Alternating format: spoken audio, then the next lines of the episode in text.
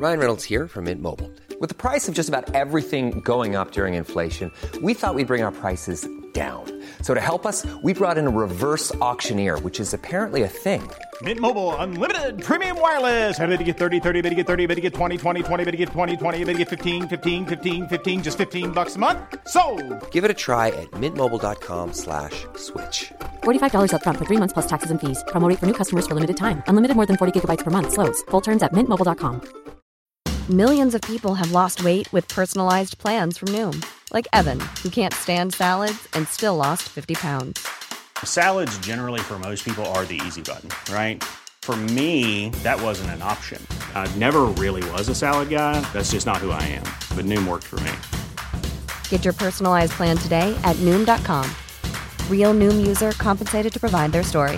In four weeks, the typical Noom user can expect to lose one to two pounds per week. Individual results may vary.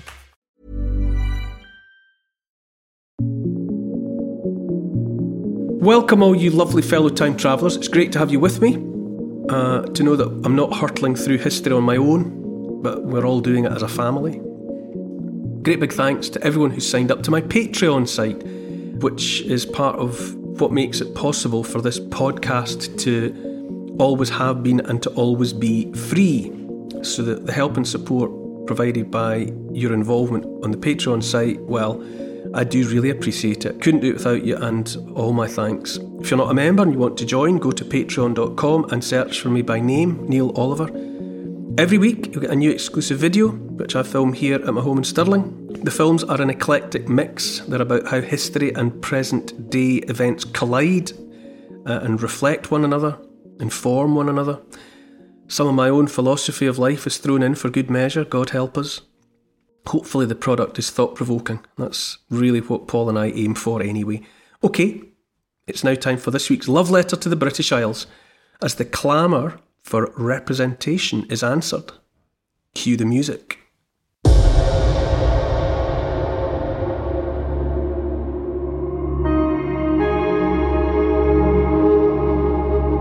In this episode, a wave of devolution sweeps across the United Kingdom, creating assemblies in Wales and Northern Ireland, and a new parliament in Scotland.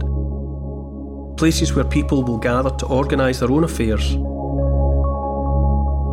On my own patch, at the end of Edinburgh's Royal Mile, construction begins on a grand building.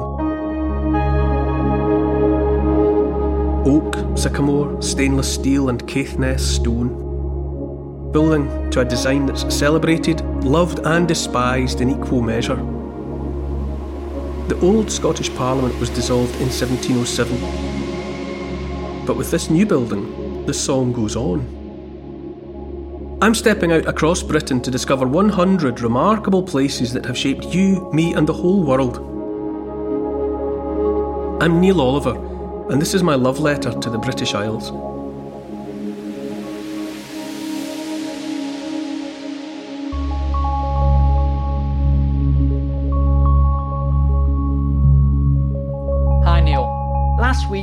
Set off streamers and welcomed in a new millennium. Where are we this week? Well, we're travelling from one landmark building in London uh, to another of a different sort in Edinburgh. As the balance of power across the whole of the British Isles starts to shift, the foundations are laid to cement a new age in Scotland. Work begins on an ambitious building which will herald the move to devolution. We're walking down the Royal Mile to the Scottish Parliament building. We're uh, in the shadow, if you like, of a very distinctive modern Scottish landmark, being the Scottish Parliament building at the foot of the Royal Mile in Edinburgh. It's cheek by jowl with the Palace of Holyrood House, which is one of the Queen's residences. I think it's primarily probably where she stays if she's in in the Scottish capital. They sort of face towards one another. Scottish Parliament building looks at Holyrood, and Holyrood looks at Scottish Parliament building. And it's it's very modern. It was built at the turn of the millennium. Why did Scotland get a new parliament building? There was a wave of devolution that swept back and forth up and down the British archipelago, 97, 98. And it meant that by the end of it, there were devolved assemblies, parliaments in Northern Ireland, in Belfast in Northern Ireland, in Cardiff in Wales, and in Edinburgh in Scotland. And so each of the, the nations got their own parliaments. I always I always thought at the time that it was a bit odd that England didn't get one at the same time. You know, obviously Westminster, which is the UK Parliament, sits in London. But I, I did always think that the English nation perhaps ought to have got their own assembly at the same time because there are four nations in the United Kingdom. But again, that's a question for it's a question for another day. I'm sort of getting sidelined already. Devolution, I think, was it's been different everywhere. In each of the three cases, in Cardiff, it's a very attractive, very simple building that the Welsh built in Cardiff for their assembly. It's down in uh, what I would call the dockland. It's down on the water. It's right where the coal. We've talked about the coal that was that was coming out of the Rhondda Valley. The Royal Navy deemed it the only coal that they would take for the steam engines of the of the fleet. It had to be coal from the Rhondda. So, with that and, and everybody else's appetite for coal, Cardiff got very rich and was hugely developed off the back of coal. And then in the 1960s, it all effectively dried up. There was other coal to be had elsewhere, and, and the boom times were over. So the devolved Parliament building partly helped to rejuvenate the area from what had been, you know, an area maybe synonymous with decades of dereliction and abandonment. Putting the building there put a little bit of brightness back in. Why is it that Wales and Northern Ireland have assemblies, but Scotland has a parliament? It's a good question. Um, I think Scotland had a parliament before. Both the English and the Scottish Parliament were dissolved in 1707 and the British Parliament was created to replace both. So Scotland had had a parliament, and so it, it, it was getting its parliament back. As far as those who were in favour of it all were concerned, it was reclaiming something that had been there before, but it was a different situation in, in Wales.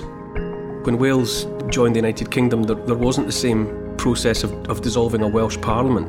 It didn't happen in the same way, so the devolved assembly in Wales was, was more of a new thing rather than a replacement for an old thing.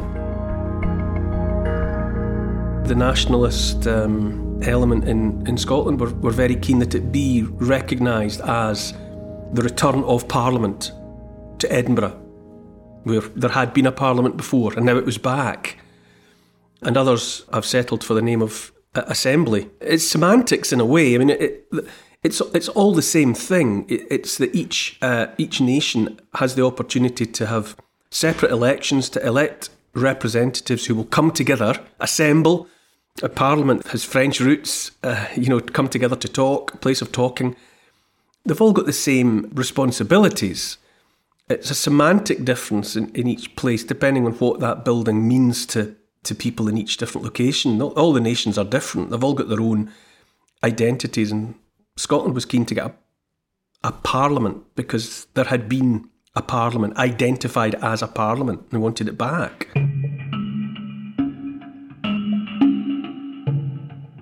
You know, the, the referendum in Wales, it was a close run thing. It was pretty much 50 50. 50% in favour of a devolved assembly, 50% that, that didn't think it was a good idea. Anyway, it went through, devolved powers are there. The, the building that was built down in the docks in Cardiff cost 70 million. I've been there a few times, I've filmed outside it. Uh, it's very attractive, kind of aesthetically, I think it's quite a nice one. Uh, there was a referendum in Northern Ireland as well, and there they decided whether they would go ahead with the Good Friday Agreement. You know, what everyone sort of regards as the peace settlement that brought an end to the Troubles. It was a stronger uh, 71% and 94% in favour of devolution and the go ahead with the Good Friday Agreement. But there's been there's been bother in Northern Ireland that there hasn't been in either Scotland or Wales. The the powers of the of the Assembly in, in Northern Ireland have been suspended from time to time, and Westminster has taken control again because of perceived irregularities in the way business was being conducted and what elected representatives were doing. So it's been a bit of a checkered past in Belfast.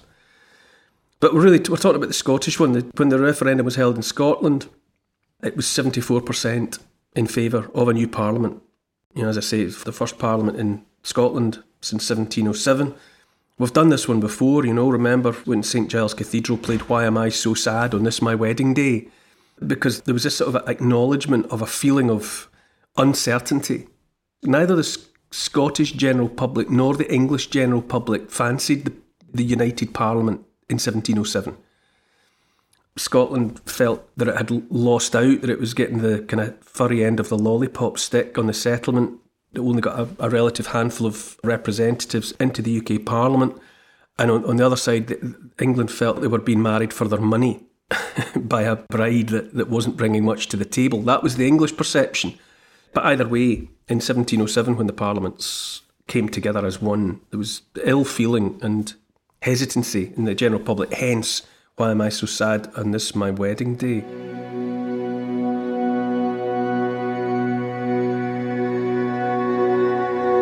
So it, it all happened. It's 1997, 1998. It's hard to remember now, but there was a wave of optimism, I suppose you would say, up and down the country. People felt that we had reached the coming of a new era. Obviously, the millennium was coming, which was a, a significant turning point. And elsewhere, uh, an, an, American political scientist called uh, Francis Fukuyama in 1992 had published a book called The End of History, in which he had suggested that Western liberal democracy of the sort that we have was the natural end point of the evolution of all political ideologies everywhere in the world. That no matter how long it might take, and no matter what setbacks there might be along the way, he argued that ultimately it was inevitable that everybody would end up with Western liberal democracy. It might not all happen at the same time, but he suggested it was where the evolution of political ideologies would always end up, which was an, an optimistic feeling. There was a feeling that the way we were living in the West was so good in terms of what it could do for the most people that eventually everyone would live like that. So there was that wave of that feeling. And then, uh, say, in 97, 98, there were the referenda on devolution, which were carried in Scotland, Wales, and Northern Ireland. But there was a bit of a wake up call coming. But but we'll get to that. I mean, we should probably we should probably talk about the, the Parliament building first of all before we get to the broader themes. There was a competition, really, architects from from around the place pitched up with ideas about what the Scottish Parliament building should look like. We already discussed the one in Cardiff, 70 million for the building. By the summer of 1998, the design that had been chosen for Edinburgh was uh, by a Spanish architect called Enrique Miralles. And there was also a site that had been identified as well. It had previously been occupied by the Scottish and Newcastle Brewery. It was where beer was made for a long time, but but that building had closed, so the site was sort of um, like a brownfield post-industrial site that was ripe for redevelopment, and it was it was regarded as being in a in an important place, as I say, you know, in the vicinity of the Palace of Holyrood House, in the shadow of uh, Salisbury Crags, you know, the great uh, wall of volcanic rock that is synonymous in many people's minds with the geology of Edinburgh. It was then a long and agonising process that did, that ended up not showing anyone in a good light.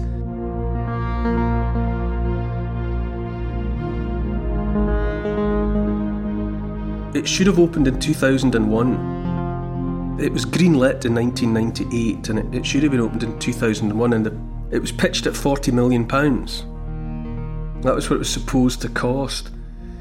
But it was finally open for business by 2004, so three years past the original deadline, and the final bill was 400 million pounds. So it, it went up in cost 10 times by an order of magnitude more, more expensive than it was supposed to be. There was a lot of ill feeling. There's no getting away from it. By the time the thing was opening, there was a lot of ill feeling because people people who'd been against devolution in the first place said, "Look, look, first thing they've done, build a building for themselves, and it's cost ten times as much as it was supposed to." So it was an ominous start, really, for a new undertaking. Added to which it split opinion in terms of the way it looked. And Miralles, uh, he was from Catalonia, which is interesting because Catalonia, as, as many people will know, is a region that's synonymous with looking for independence from the Greater Spain. So when you know about the politics in Scotland, obviously, where there's a, a very strong and vocal pro independence lobby, you know, it might have been seen as portentous that the winning architect was from a separatist part of Spain. Uh, but in any event, he didn't live to see the completion of his project. He died of a brain tumour on the 3rd of July 2000. He was just 45, still just a comparatively young guy. But, you know, obviously, he was dead before the original deadline of 2001, and it was several years after his death before his creation was complete. It was said, I think he had said as well, that he took some of his inspiration. If you if you see the aerial views of the Parliament building, it's got a very distinctive roof. It's not a pitched roof, it's not a flat roof. It's very distinctive. It's lots of little kind of dome like shapes.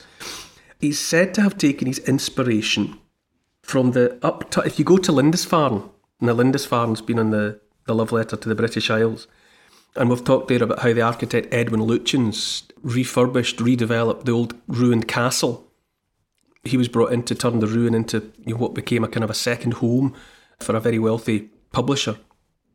And on the shore at Lindisfarne, Lindisfarne's tiny, and down on the shore, close by the castle, there are these upturned fishing boat hulls that have been that were repurposed as storage sheds. They've been used by fishermen and, and others, but they're they're very distinctive. They're up upside down boats and it's supposed that Miralles took his inspiration for the roof from the, the shape of all these upturned fishing boats.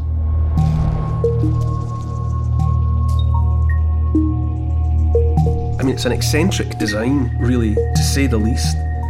He, he worked in all sorts of building materials. There's oak, there's sycamore, there's stainless steel, there's Caithness stone, Inside and out, there's all sorts of imagery. People have claimed to see things in the imagery that may or may not be there. I think Miralles probably quite open to the idea of people seeing what they wanted to see in the building. I'm sure maybe uh, that's possibly in the mindset of architects that they want people to, to bring their own interpretation to, to work. Uh, but people see saltires, that's the, the Scottish flag, the, the white cross against the blue background. The windows are very distinctive. They have these kind of um, kind of shutters come blinds shapes on the outside of the windows. And they've been likened to all sorts of things. It's been said that they, they're supposed to suggest curtains that have been pulled back to let people see in. So it's sending out the message of openness and no secrets. Some people said that when he was walking around the site, he used to carry the controller for an old Scalextric. Can you remember the shape of a Scalextric controller with a wee trigger on it? And apparently used to walk about just flicking the trigger, something to fiddle with. And it's the, the shapes over the window, they do look a little bit like the shape of a Scalextric controller, but that's anecdotal. People just suggested it. There was even a suggestion that a very famous painting in Edinburgh, I think, I think it's, I think it's in the, the National Portrait Gallery, and it's of the Reverend Robert Walker skating on Duddingston Loch, which is a, a loch in the heart of the city. He's wearing his clergyman black suit and uh, he's got on like plus fours, like breeches with knee high white socks. And the shape that he's striking, he's got one leg out behind him and one leg down on the ice, and people have suggested that that's where the shape comes from. So there's all there's all sorts of fascinating speculation going on, but it's all a product of the fact that when you look at the building, it is there's all sorts of eccentricities about it.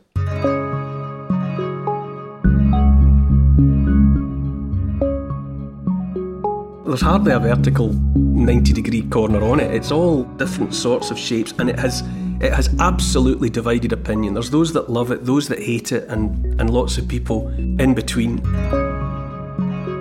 In 2005, it was awarded the Royal Institute of British Architects Stirling Prize, and at the same time, it was separately shortlisted for demolition by viewers of a Channel 4 documentary series about the worst architecture in Britain.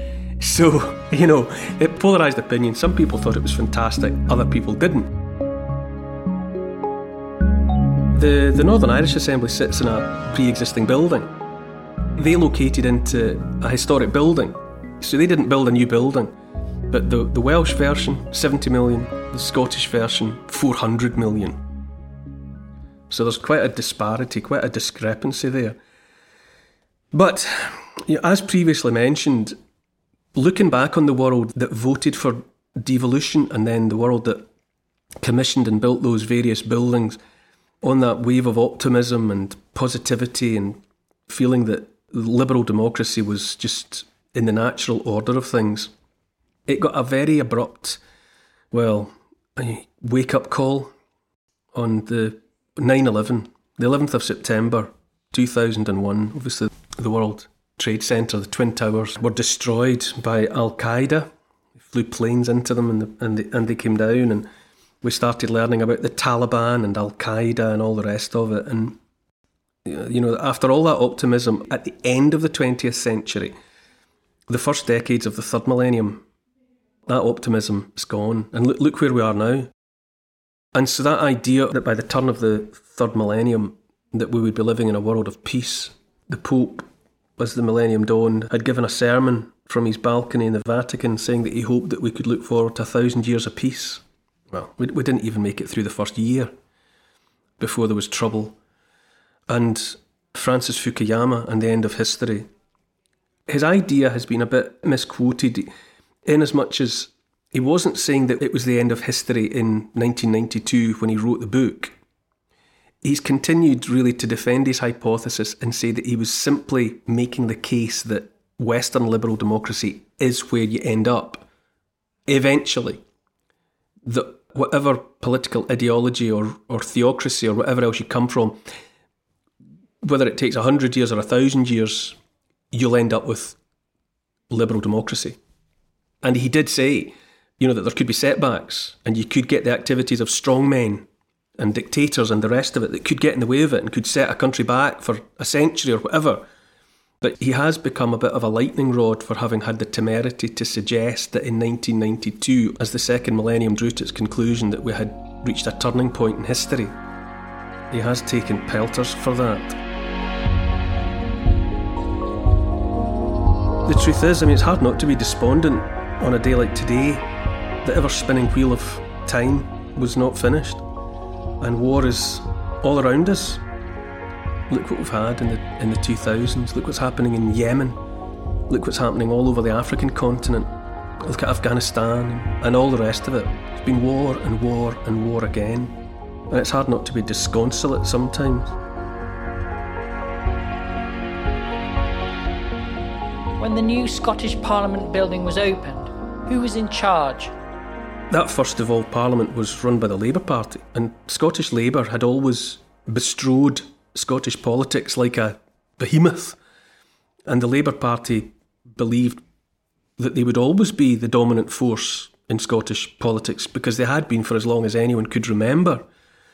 And the version, the version of devolution that was set in place in, in Scotland there wasn't supposed to be a majority in Holyrood.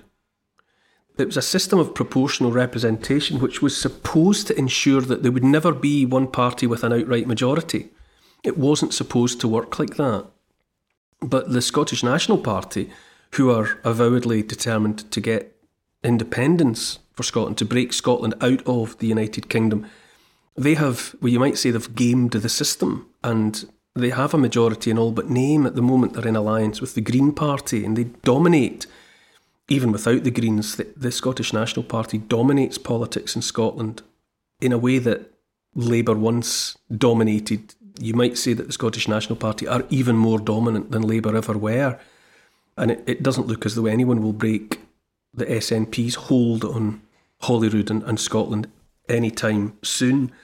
And so, with that has come this never endum atmosphere in Scotland.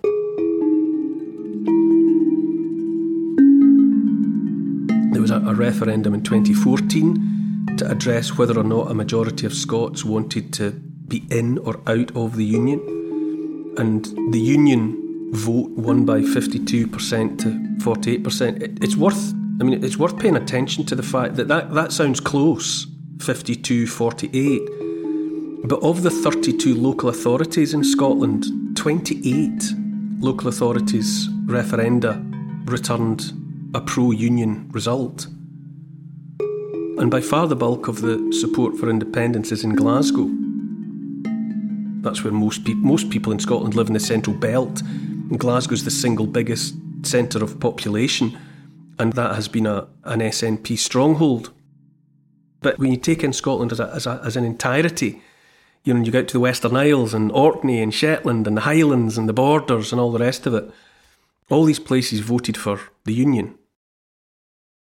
But it remains, there's even now, as I speak to you, there are perpetual calls from the, from the Scottish National Party for a second referendum. They want to go again, even although at the time of the of the settlement for the first referendum, it was supposed to be a once in a a once in a generation vote, and most people would say a generation is probably twenty to twenty five years, but you know that's been a, a, a consequence and.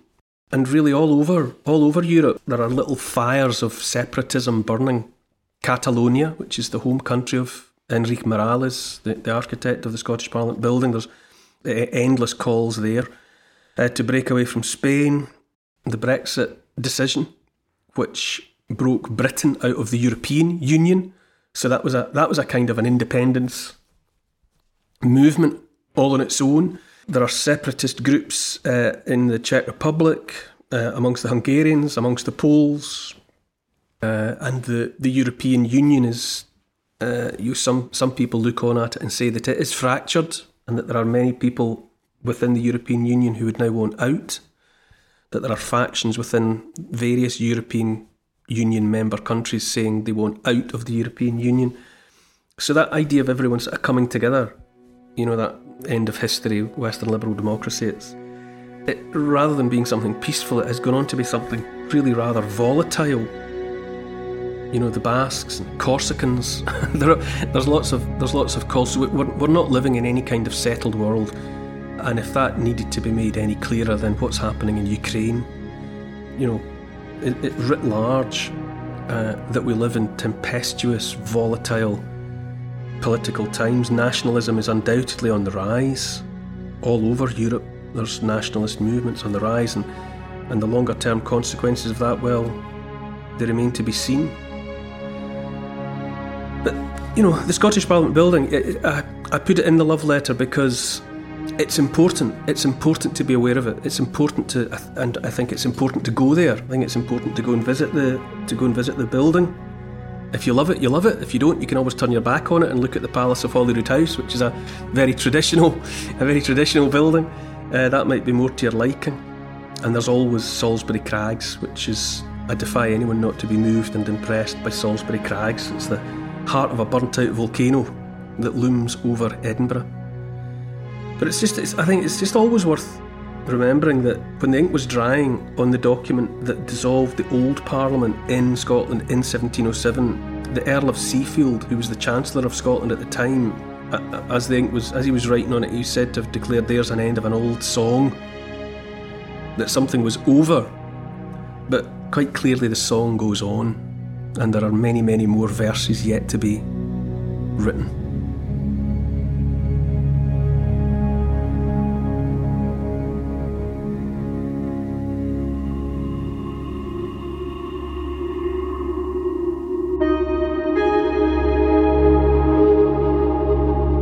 Soft rounded hills, lochs, and woodland in a county of gentle character. A boy always asking questions, an insatiable curiosity, Colour, light, the sky, all obsessed him. The first person to identify the scientific primacy of red, blue, and yellow, a mind always making strides and beautiful conceptual leaps. His groundbreaking work stood on the shoulders of Newton and also gave a leg up to Albert Einstein. Next time in my love letter to the British Isles, To help support this podcast and to get access to new and exclusive history and comment videos every week, sign up to my Neil Oliver Patreon site. It'd be great to see you there. Check out the Instagram account called Neil Oliver Love Letter, and please write a review of this week's podcast and share it with your friends. For further reading about these favourite destinations of mine, you could try my book. It's called The Story of the British Isles in 100 Places, and it's published by Transworld. Neil Oliver's love letter to the British Isles is produced by Paul Ratcliffe and Neil Oliver for Fat Belly Films. The music's by Malcolm Goldie. Social media producer is Oscar, CFR. Additional research is by Evie, Lucy and Archie, and Teddy. Finances by Catherine and Trudy. Post production is by Althorpe Studios, and the graphics are by Paul Plowman. And special thanks to the people across history who have made and continue to make these Isles such an incredible place. This has been an FBF Podcasts production.